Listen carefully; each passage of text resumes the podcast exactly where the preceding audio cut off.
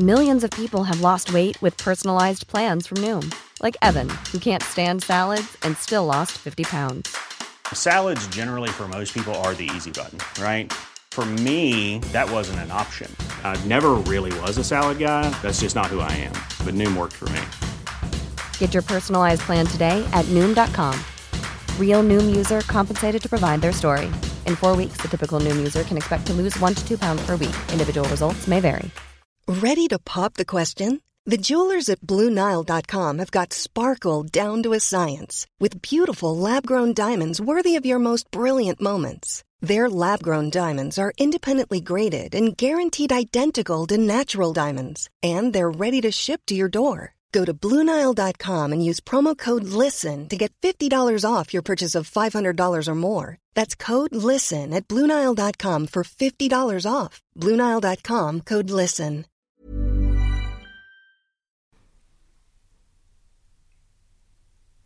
Jag kollade upp det där med hjärnskakningar och skallskador. Vet du, ja det vet du väl förmodligen doktor Mikael, men 15 000 människor, varav 7 000 barn, eh, får hjärnskakning varje år i Sverige.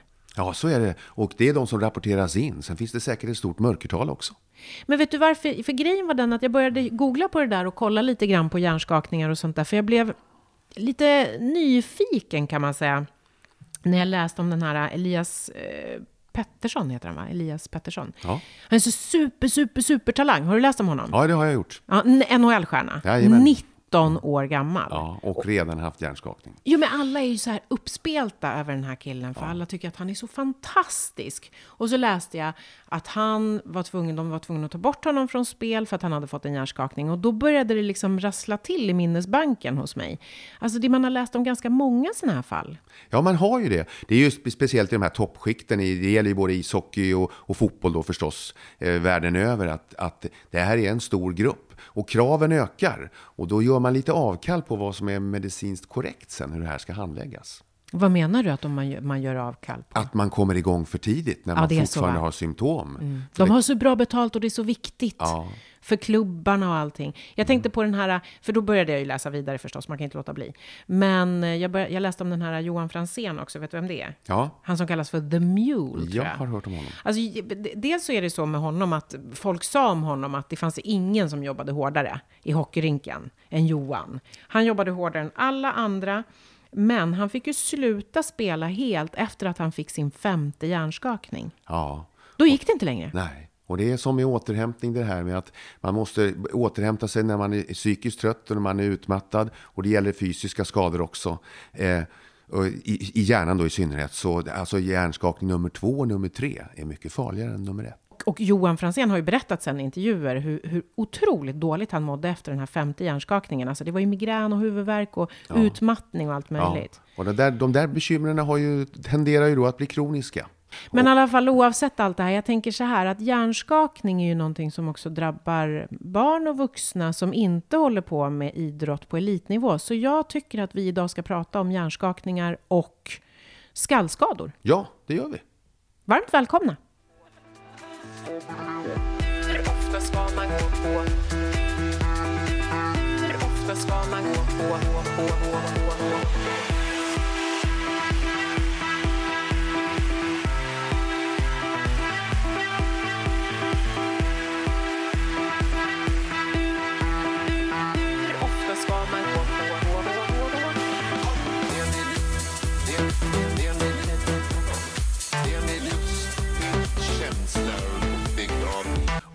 Avslutningsvis, så här är det. Jag tänkte att jag, jag har ju fyra barn eh, och de idrottar väl i och för sig, men det, jag, vet, jag tror inte att någon av dem har drabbats av hjärnskakning på grund av idrott. Men däremot så var jag med om en sak när min andra son fyllde ett år. Då var vi nämligen familjen i Italien på en semester. Han fyller år i juli. Eh, och han har precis, ja men, han fyller ett år, så han är ju liksom överallt såklart. Klättrar upp på en soffa, tror jag. Eh, och innan jag hinner fånga så trillar han ner med huvudet före på golvet, som då italiensk modell är i ehm, Keramik eller vad Ja, det var. precis. Någon sån keramikgolv Ja, liksom. stenhårt. Och jag höll ju på att, eh, alltså jag höll ju på att tuppa av, av oro. Mm. Så att jag, vad gör jag då i Italien? Jag ringer hem till Sveriges eh, sjukvårdsupplysningen, Mm. eh, såklart. Eh, och är jätte, jätte orolig. Eh, och, och är livrädd för att han har slagit i huvudet. Vad, om du nu skulle säga, allting gick jättebra, ska jag kanske säga, men vi fick övervaka honom. Vi var tvungna att väcka honom hela tiden och kolla att han vaknade och svarade.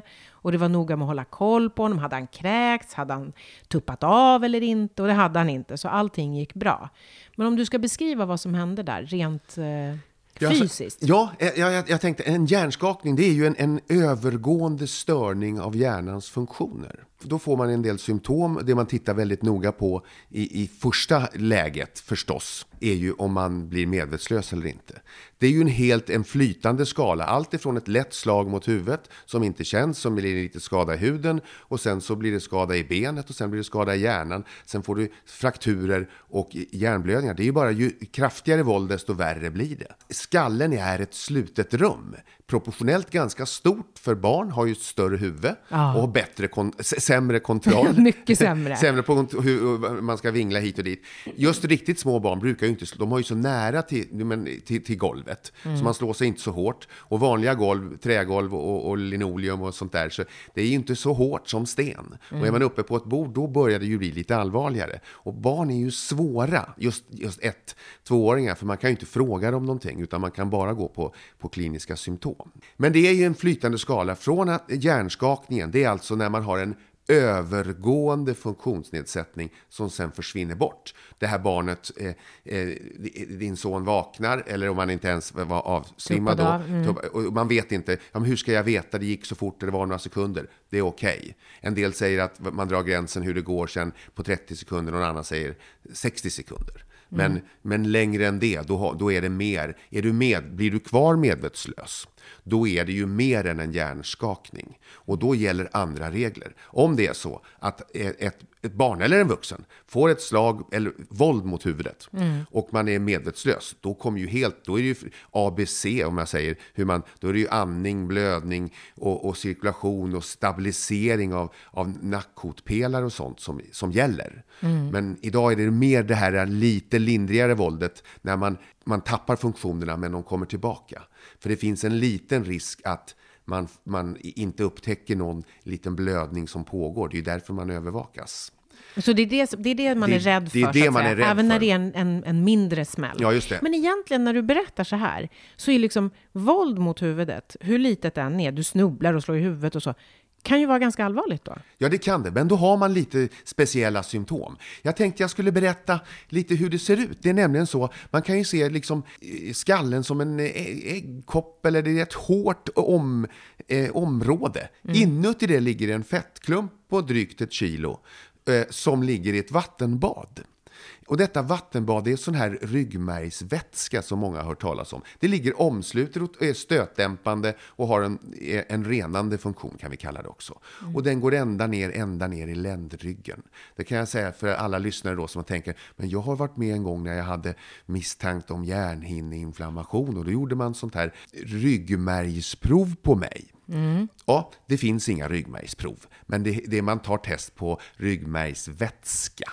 Man sticker ju inte i ryggmärgen och tar ut nervstickor, tar ut hjärnceller liksom. Men det där kan jag, jag har varit med om precis Ja. det där. Jag, jag har nog sagt själv så här, jag har gjort ett ryggmärgsprov Ja, precis. Ja, det fick vi- Okej, då- ryggmärgsvätskeprov Ja, då. och då får man, då, det kan man göra också det är i speciella situationer. Men den här, den här ryggmärgsvätskan, då, cerebrospinalvätskan, eh, omsluter som en stötdämpande eh, kudde runt hela hjärnan. Men det som händer då när man ramlar och får en, en, en till- tillfällig funktionsnedsättning är att det skakas om. Naturligtvis är det någonting som påverkas. Om vi röntgar det där efteråt, vilket man gör ibland, eh, så hittar man ett normalfynd. Men det, visar, det betyder ju inte att någonting inte har hänt, utan det är bara att vi inte kan fånga det. Hur det än är, så är röntgenbilder, eh, CT, som är, är ju samma sak som DT. Det ena heter computer tomography och det andra heter datortomografi. Det är de här namn som man har hört talas om. Ja. ja Är det samma alltså? Ja, det är samma. Ja, gud vad roligt. Det visste inte jag. Och det är röntgen. Sen har vi magnetkamera som man kan göra MR och det är ju inte röntgen. Men det är också, det tar ju kort på hjärnan. Mm. Men det säger väldigt lite om funktionen. Och vårt medvetande är ju ett tillstånd som pågår, vi fungerar. Mm. Men vi kan inte se, vi kan inte göra en film av huvudet. Utan vi tar kort och så ser man, har det blött någonstans? Det är det man letar Det är efter. det man gör. Och då finns det olika metoder hur man gör det där. Men, och sen så har vi då något som hör till saken är, och vi ska ju inte prata whiplash idag, men, men huvudet sitter ju fast på kroppen. Och det gör det med nacken. Och i nacken finns det ju mängder av muskler. Och mängder av ledband. Det är inte bara runt liksom knäna man har korsligament och sånt där. Utan det är he, varenda led i hela nacken är, har ledband. Och de är fyllda, speciellt i nacken, av känselkroppar som registrerar läget.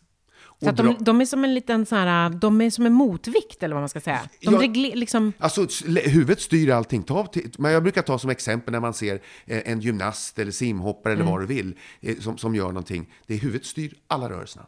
De kommer att tala om för dig var du är någonstans. Nacken och huvudet talar om var du är, om du är upp och ner, om du skruvar det, om det är alltid. Det är där det sker. Så när man dunkar i det där, så av en då whiplash, som kanske inte är ett slag mot huvudet, utan du har bara töjt i ligamenten, så kan du få, få yrsel och balansstörningar också. ja. Men, whiplash är ju så stort så att det, behöv, det behöver nästan en egen läkarpodd. Det- ja, det det borde nästan liksom, det Ja. kan vi lägga en hel egen läkarpodd nej, på. vi får, så vi går tillbaka till hjärnskakningen. Ja, men vi håller oss där. Hur hård, det är ju kanske svårt för dig att säga, eh, svara på konkret, men hur hård måste smällen vara för att man ändå ska vara orolig eller för att man ändå ska eh, ha koll på det? Ja, det, alltså, det beror ju på, då, lika, det, det märker man ju på symptomen. Man förstår att någon som ramlar och slår sig i ett stengolv, då börjar det bli allvar, fara och färde. Eller på is, där jag har en egen, egen anekdot faktiskt. När jag, jag, jag kommer ihåg man, man tittade på serier och det var Hack i Hackspett och, så, de, de, och, och Kalle och, och, och alla de här, Kalle Anka och allting. Någon får en käng och, och, lång, och då så ser man, det flyger fåglar runt eller, och det är stjärnor och sådana här Ja, serieteckningar. Ja. Ja, jag undrade alltid om det var så när jag var liten. Jag har alltid tänkt alltid på det där. Så var jag uppe och spelade ishockey eh, i Södertälje där jag bodde då och halkade baklänges. Jag var inte speciellt bra och det var väldigt oslipat och jag var, inte, och hade ingen hjälm. Jag hade mössa. Det här var liksom 1963. Hade ju aldrig hänt idag, men ja. Ja, och dunkar i bakhuvudet i isen. Och det gjorde, det, alltså det gjorde inte ens ont därför att det var så hård smäll. Men jag såg stjärnor. Det glömmer jag inte. Jag kommer ihåg det än idag. Jag såg hur det flimrade. Och, det, och då tänkte där låg jag, hade slagit mig så illa i huvudet, men jag tappade inte medvetandet. Men då förstod jag vad en stjärnsmäll var. Och har det gått så långt, där har vi nästan, där är gränsen för hjärnskakningen. Hade det blivit ännu mera våld, då hade någonting, antingen benet gått sönder eller att man fått någon liten, som ett blåmärke i hjärnan istället för på kroppen. Och det är allvarligt av flera skäl förstås. Och där finns olika skademekanismer. Som är, men grejen är ju att först kommer huvudet farandes. Sen slår skallbenet i isen, eller vad det nu slår i, keramikgolvet. Och sen antingen håller det så håller det inte. Sen kommer hjärnan efter där inne. ja. Och slår och i slår mot huvudet. i skallen liksom. där ja. Mm. inne. Och inte nog med det. När den slår i, då drar den på andra sidan i hjärnhinnorna. Så de kan gå sönder. Och det finns typiska ställen så här. Och då, då kommer man att få eh, typiska symptom. Och det är de man är rädd för att de ska bli lång- långtids- eh, långvarande. Och det är ju det här som man, man övervakar då. Eh, men de, de, Vilka, vilka är de här symptomen då? De man vet. typiska symptomen är ju naturligtvis att man får huvudvärk, man får yrsel, man blir illamående, man blir förvirrad, man tappar minnet och man får sämre koordinationsförmåga. Sen allt eftersom ju hårdare våldet blir, Mm. alltså så kommer det hundra symptom till. Du tappar talförmåga och, och blodet och ögonen hänger. Men då, är det, då ringer man ju, då något ringer man ambulans. Då, då vet man att Ja. nu är det en skallskada. Precis, men om man får en smäll och känner att man får ont i huvudet till exempel. Det Då är ett av symptomen. då är ledordet här, som jag sa fl- så flera gånger, en övergående funktionsnedsättning. Och sen känner du, ja men nu mår jag bra. Mm. Jag kan fortsätta. Jag vet vad jag är. Vi har några sådana enkla frågor som man kan ta på, på, vad det gäller idrottsskador. Nu kan man återigen, det här med idrottsskador, det tilltar ju allt eftersom barn blir vuxna och idrotten, barnen blir större och, och det blir mer kraft i det hela. Men det, fin, det, det vanliga är fortfarande fallolyckor och motorfordonsolyckor och sånt där. Ja. Vilka frågor skulle man ställa sig då om...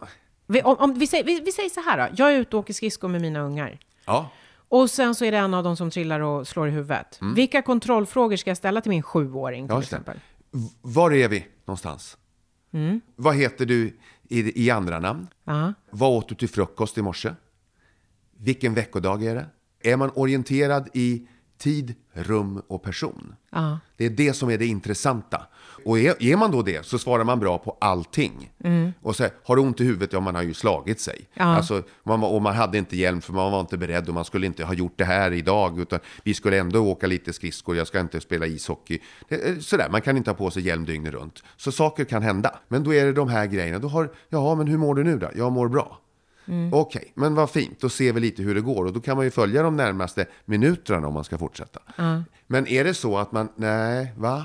Att du får under några minuter eller så, du är lite oklart var du är och sånt där. Då, då vet man med säkerhet att det är en hjärnskakning. Och då är det bara att packa ihop och åka till sjukhuset eller åka hem? Nej, ja, det beror sig lite på hur man mår. Är man det minsta osäker så åker man till sjukhuset. Om du då har haft en medvetande förlust eller bestående om det här sitter kvar några minuter. Ja, Eh, om då- då- förvirringen eller så Ja. sitter kvar några minuter. En annan sak som jag har hört är att om barnet kräks, Ja, just det. Men det kommer det nog göra långt senare. Är det så mycket att man upprepade kräkningar, ja då ska du åka in igen. Då är det ju- då är det absolut åka då- in. Precis. Och då kommer man i det här läget att, nu ska vi inte gå in på alla läkarundersökningar som kan göras, men det finns två spår här. Mm. Om man kommer till akuten, om jag nu får in den här barnet och så säger mamman eller pappan att det här och det här har hänt, vad jag såg, Mm. eller, eller man kanske vad det gäller Idrottsskador brukar ju vara lätt, mer observerade. Det finns ju alltid någon som tittar på idrotten. Ja, precis. Men är man på en lekplats och- eller cyklar ja. omkull, var någon, någon inte såg det. Vad här? Varför, varför kan du inte hålla balansen? Varför, varför gråter du? Har du börjat kräkas? Vad är det som har hänt? Då får man börja fråga sig de här frågorna.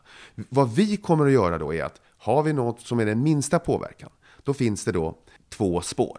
Om barnet, eller den vuxne, det går lika, spelar ingen roll, mår bra, då kan man gör, säga så här, okej, du får stanna för observation. Och det man då är rädd för är att det ska bli, i några få procent av fallen, så kan det bli en hjärnblödning. Det finns olika sorters. Och då fyller den på sig den där blödningen, precis som ett blåmärke gör. Och grejen med skallen är ju att när vi får blåmärken på låret eller en lårkaka eller någonting, då svullnar ju, det blir en svullnad. Men inuti finns det ingen plats. Det blir svullnad och då ökar trycket i huvudet och då är det livsfarligt. För skallen ger sig inte. Den är ju, den är ju Ja, fix. är- ja. Och då blir det ett högt tryck där inne. Blir det för högt tryck kommer det inte upp något blod. Men det var den, det var den ena. Ja, och det det fanns andra två vägar att gå. ja. Det ena är att observation, Ja. och då är, då är man ute efter att se om det är en blödning som kan öka trycket. Ja, och, och det andra? man är ute efter att se om det blir en försämring av patientens tillstånd. ja. Och det andra spåret är att man i tidigt skede gör en röntgenundersökning. Och då hittar man Och det gör man om patienten är ganska dålig när den kommer in. Ja, och det, och det här vet man inte. De är lika bra de här metoderna. Mm. För att upptäcka, inte det som har hänt har hänt. Och vi kan inte behandla det mer än med vila i det korta perspektivet. Det gäller alla hjärnskakningar. Idrott eller inte, eller bilar eller motor eller fall eller vad du vill. Hjärnan vet inte vad som har hänt. Mm. Men det är vila i första hand då som gäller. Men om, man, om man nu jämför det här så kan man alltså säga att ja, men då har vi, behåller vi den här patienten med kortare tid, kanske bara några timmar. Och så har, röntgar vi och så ser vi att röntgen är normal. Men förlåt, nu måste jag ställa en sån dum, dum fråga. Varför kan man inte alltid röntga då? Bara så man vet. Det är bra. Ja, därför att det kostar resurser. Du utsätter barn och vuxna för strålning. Det tar tid. Alltså, det måste, vi kan, röntgen är inte alltid lösningen. Och, då, och är det så att man ska röntga någons hjärna bara för att ja, men det här kom in en person som var opåverkad When you're ready to pop the question, the last thing you want to do is second guess the ring. At Bluenile.com, you can design a one of a kind ring with the ease and convenience of shopping online. Choose your diamond and setting. When you find the one, you'll get it delivered right to your door. Go to Bluenile.com and use promo code LISTEN to get $50 off your purchase of $500 or more. That's code LISTEN at Bluenile.com for $50 off your purchase. Bluenile.com code LISTEN. Hi, I'm Daniel, founder of Pretty Litter. Cats and cat owners deserve better than any old fashioned litter. That's why I teamed up with scientists and veterinarians to create Pretty Litter. Its innovative crystal formula has superior odor control and weighs up to 80% less than clay litter.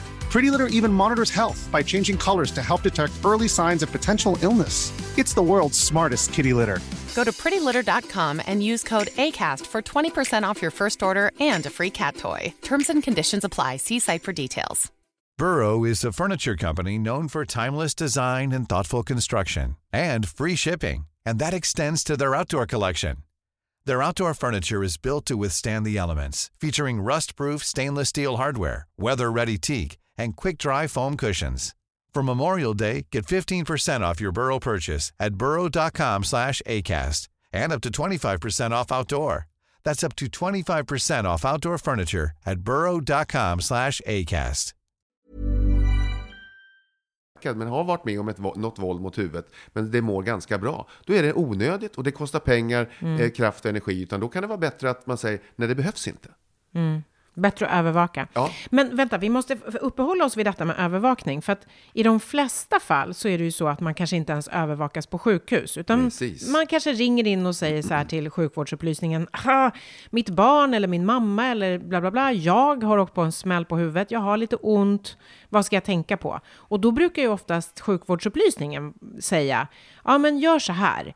Håll koll. Väck personen som har åkt på Ja. en smäll en gång i timmen eller vad det nu kan vara. Ja, det är några råd som man brukar få. Ja, precis. Och det är ju det här, det man är rädd för igen är ju att det blir ett lugnt skede, man hämtar sig, du har en liten blödning, den märks inte, så att du har ett, ett fritt intervall när du inte har nerv eller hjärnpåverkan som märks. Utan Och så första kanske man till och med går och lägger sig och där börjar det svullna. Ja, precis. Och då kan, då kan man ha lite olika tricks. Alltså, slår man sig riktigt hårt så blir man trött. Och det blir man av en hjärnskakning, men man kan ingenting göra. Men då, då, då, och barn får sova. Det kan ju till och med vara så att, att man slår sig klockan fyra och sen är du på akuten eller så åker, sen är det klockan åtta du ska ändå gå och lägga dig. V- Vågar man låta barnet sova då? Och då finns det några, alltså några, några tricks här.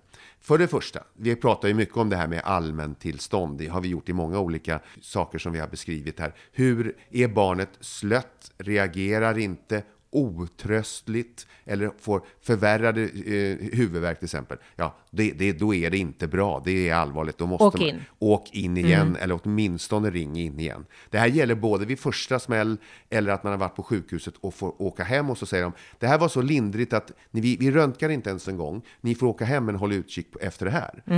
Och om man då får de där symptomen, då, ringer man eller Ja, åker precis. tillbaka. Ja. Men då kommer vi till det här svåra. Och så säger man, ja, ett, ett bra grej är att man kan faktiskt, det där det närmsta dygnet så kan man sova, eller den, den natten som är, är förestående, då kan man sova tillsammans med barnet. För man kan märka sig, få förändrad eh, andning, eller man kan se på andra sätt att barnet håller på och ligger ligger och sover och så plötsligt fortsätter den här, en hjärnblödning då. Och, och det vill jag säga igen också, det kan, det kan den faktiskt i ovanliga fall göra, även om man har röntgat. Att den kommer så sent, att den, du ser den först inte på röntgen, att den kommer senare. Det kan vara. Det är inte ofta, men det finns. Men, och då gäller fortfarande det här att man ska övervaka. Men det man kan göra är att en del säger att ja, men då måste du väcka barnet en gång, eller två gånger, eller en gång i timmen. Och så det blir väldigt mycket. Men det är klart man kan göra om man är orolig. Då kommer barnet vara helt slut på morgonen om du väcker det en gång i timmen. Och Men det var kan så- ju ändå vara värt, Ja, tänker jag. men Ja. vad man kan göra också, man har ett sovande barn, man kan kittla dem under fötterna. Och då drar den fossingen undan sig. Och då är allt som det ska. Då är allt som det ska. För att ett, ett barn som ligger med en hjärnskada eller en blödning som har blivit värre och, och sånt där, och, och du, då, då, den, lämnar, den drar inte undan foten. Den reagerar inte. Nej, och då har man liksom kommit en liten bit på väg. Är man osäker, väck. Absolut. Men om man då, om man märker att barnet inte går att väcka eller att den inte reagerar om man kittlar den under foten, då är det bara Ja, ringa väcker- ambulans. Då, ja, då väcker man lite mer. Och är det då inte väckbart, då är det absolut, då är det omedelbar ambulans. Men får jag fråga en sak som inte jag riktigt fattade? Du sa så här, man, man vilar, det är det man gör om man har fått en hjärnskakning. Men om man får en sån här blödning och trycket ökar i huvudet Ja. som du sa, hur släpper man lös trycket? Då, då, då är det hjär- hjärn och traumakirurgi som gäller. Och då måste man gå Då in. öppnar man ett hål i huvudet, det kallas för borr. Förr sa man att man måste borra. Man, och, då, och eh, då måste man öppna, ett- lyfta på locket. Så man får såga upp ett, en, eh, en triangel eller en fyrkant. Så Det, är, det är så? Ja, och de, det här är ju inte ofta, men... Det, det, Hur ofta? Ja, i, vad det gäller... Nu är vi ju inne på skallskador, men när hjärnskakningar eh, leder till någonting efter... Om man säger så här.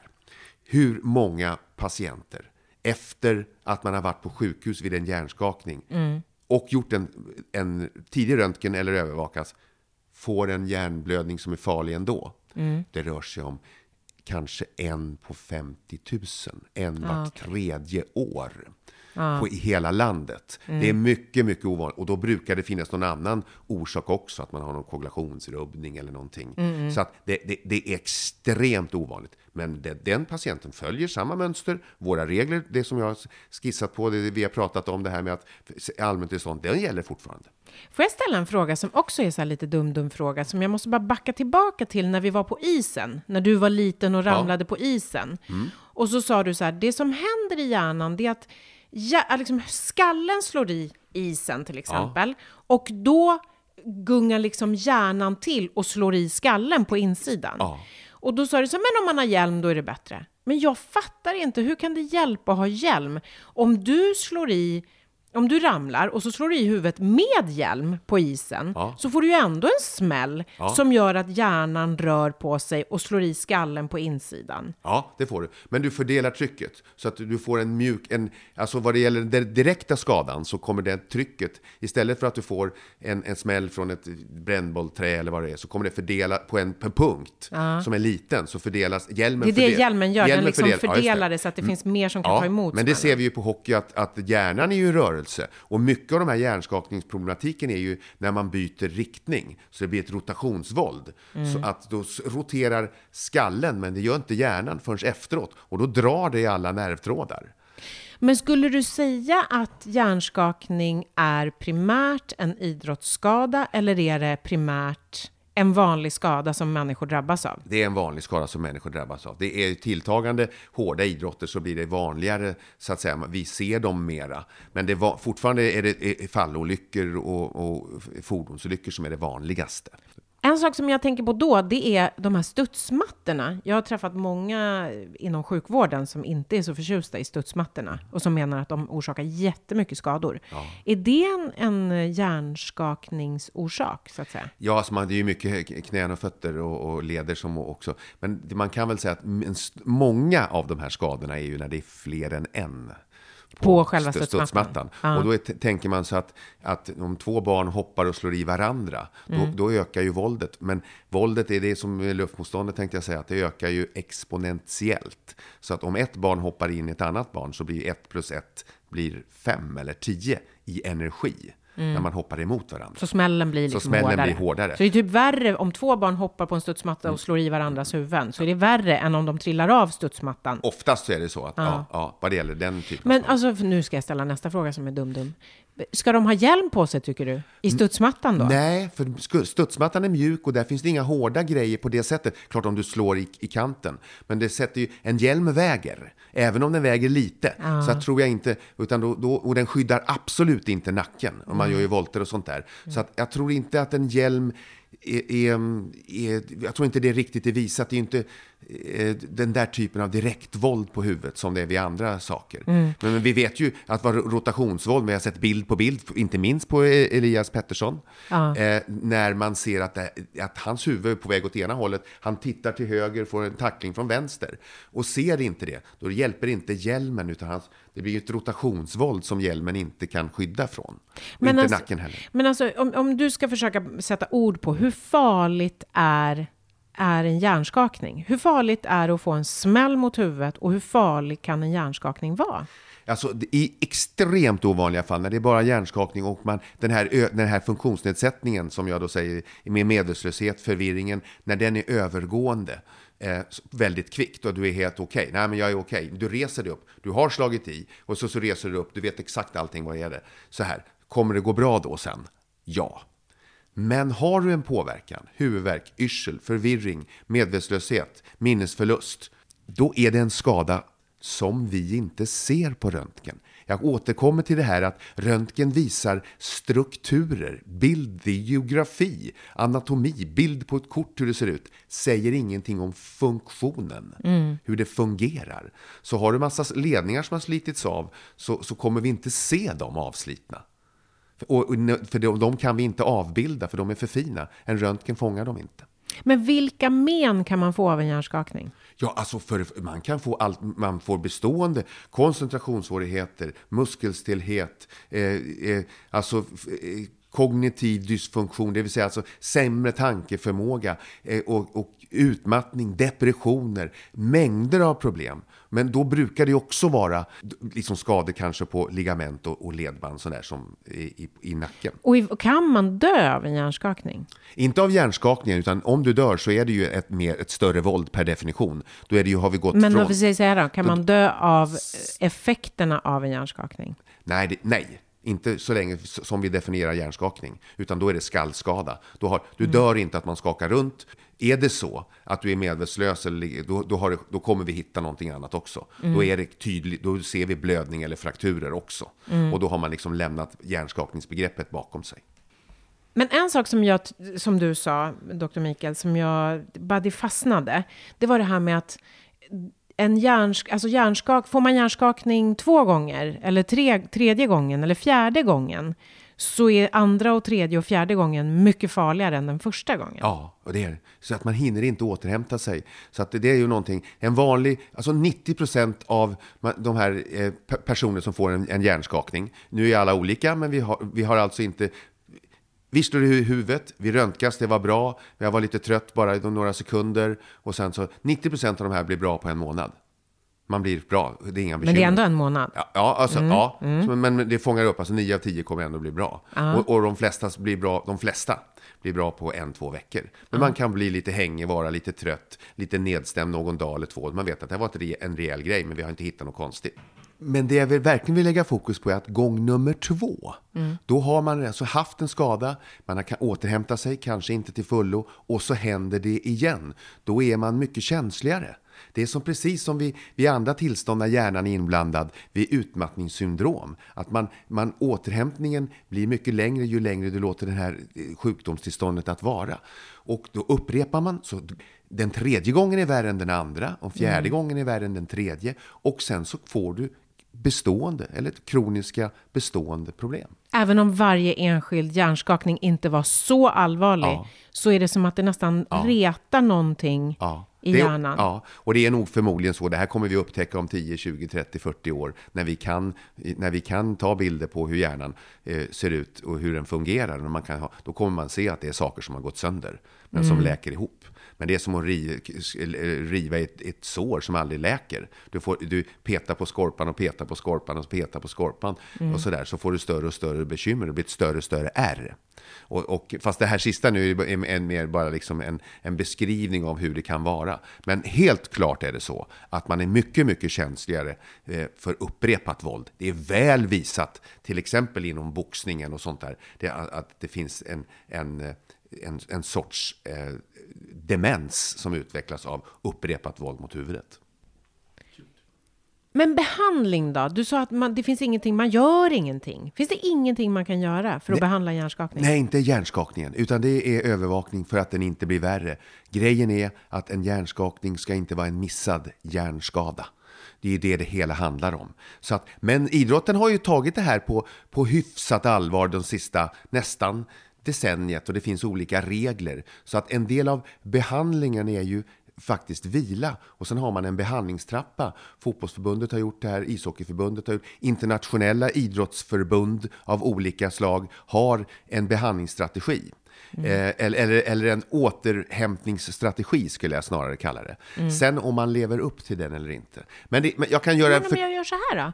Eh, Förlåt, nu avbröt jag dig. Men om, om, man, om, om du tänker bort alla de här människorna som ändå är i en idrottsrörelse och som har ledare förhoppningsvis som har koll på det här och kanske till och med läkare om det är på högre nivå.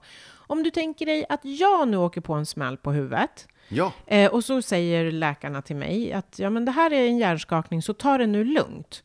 Hur ska jag tänka då? När kan jag börja träna? Hur ska jag tänka? Ja, då ska du tänka i en, en trappa. En behandlingstrappa, den är helt överförbar och är på, från idrotten. Men då, då har du slagit i huvudet och du, det här gjorde du idag. Då ska du vara helt besvärsfri imorgon. Så kan du jogga eller gå snabba promenader i övermorgon. Så snart? Jag trodde man Ja. skulle vila typ en månad. Nej, inte alls. Utan, utan, men du ska vara symptomfri efter att du har joggat eller gått. Är du inte det får du ta ett steg tillbaka. Och symptomfri, alltså vad har man annars för symptom till exempel? Illamående, yrsel, förvirring, trötthet, stelhet. Huvudvärk? Eh, eh, ja, eh, huvudvärk, lite huvudvärk kan man nog tänka sig. Men, men, men, men jag skulle vilja att man är symptomfri. Om du har en, en, en bula och ont i, i huden så kommer du ju, det, det kan man ju acceptera. Mm. Men du får inte ha några av de här funktion, hjärnfunktionssymptomen. Okej. Eh, och sen då efter det så kan man tänka sig då att, att du gör lite mer eller att du kan åka skidor. Eh, om det var nu eh, det, det man vill göra. Eller någon, någon idrottslig aktivitet. Eh, och sen så stegrar man det där så att eh, och nästa dag, dagen då efter övermorgon, den tredje dagen. Och sen ska du vara symptomfri för att få börja nästa steg då, att ta ut helt och hållet. Eh, så att jag tycker att det här är den idrottsliga... Man måste hela tiden känna av egentligen. hur men, man... men man kan säga som så att du ska vara symptomfri i 24 timmar för att kunna ta nästa steg. Mm. Och idrottsligt då är det, att, då är det jogga, grenspecifikt, utan kontakt, med kontakt, träning, fullt ut och match.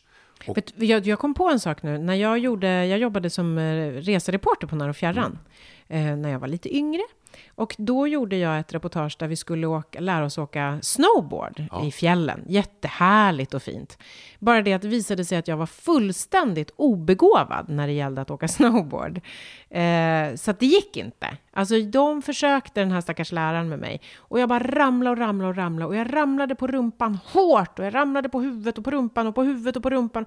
Och jag fick så ont i huvudet. Och till slut så konstaterade man ju nej men du har nog åkt på en liten hjärnskakning. Ja. Vi fortsätter imorgon. Ja, ja, men det är inget, inte så bra. Nej, och i, dagen efter så ska jag upp i backen med den där snowboarden igen och ramlar och får ju så ont så att det nästan blir migrän. Ja. Alltså det var ju som, Ja. det gick ju på Hur tycker du det låter själv när du beskriver det? idiotiskt. Ja, kan man tycka. Ja, men det är också det som är så härligt med att bli äldre, att man blir klokare. Ja, men som sagt, med upprepat våld och man blir sämre, och man, det, det, det, det, det, säger, det tackar vi nej till, utan man ska vara symptomfri. Och är det så här nu då, okej, nu slår man i huvudet och sen dagen efter, jag mår inte riktigt bra, ska jag gå till jobbet? Nej, det tycker jag inte. Och dag två då, om jag skulle kunna jobba lite, ja, det kanske du kan stillasittande. Men dag tre och fyra och fem och sen har det gått en vecka, du mår inte riktigt bra, ska du träna då? Då är svaret nej. Såklart, Ja. egentligen. Ja, och första dygnet om man har en riktig hjärnskakning, då ska man inte ens se på TV. Då ska man ha vila. Man vill- Total, just Ja, det, så är det ja. Så är det, man vill inte ha massa intryck, utan då ska, då ska huvudet hämta sig. Då ska man ha riktigt tråkigt. Det är ganska nyttigt att ha riktigt tråkigt ibland. Har du några sista ord om hjärnskakning som du vill att vi tar med oss? Ja, alltså jag tycker att man ska eh, naturligtvis följa symptomen. I förhållande till barn så kan man säga, har du mått på ett sätt och sen mår sämre, då tycker jag att man ska ta förnyad kontakt. Du, eh, en sak som jag tänkte att jag vill att alla ska ta med sig. Man ska vara rädd om knopp och kropp. Ja, det tycker jag. Om, om kopp och kräll. Tack så jättemycket för eh, idag, Dr. Mikael. Ni som har lyssnat, ni ska också ha stort tack. Vi finns som vanligt på Läkarpoddens Insta. Vi finns på tv4.se läkarpodden. Och vill ni mejla oss så finns vi på läkarpodden tv4.se. Var rädda om er och var rädda om varandra. Puss och kram! Kram så mycket. A lot can happen in three years, like a chatbot may be your new best friend. But what won't change? Needing health insurance. United Healthcare Tri Term Medical Plans, underwritten by Golden Rule Insurance Company, offer flexible, budget friendly coverage that lasts nearly three years in some states. Learn more at uh1.com. Hey, it's Paige DeSorbo from Giggly Squad. High quality fashion without the price tag. Say hello to Quince. I'm snagging high-end essentials like cozy cashmere sweaters, sleek leather jackets, fine jewelry, and so much more. With Quince being 50 to 80% less than similar brands.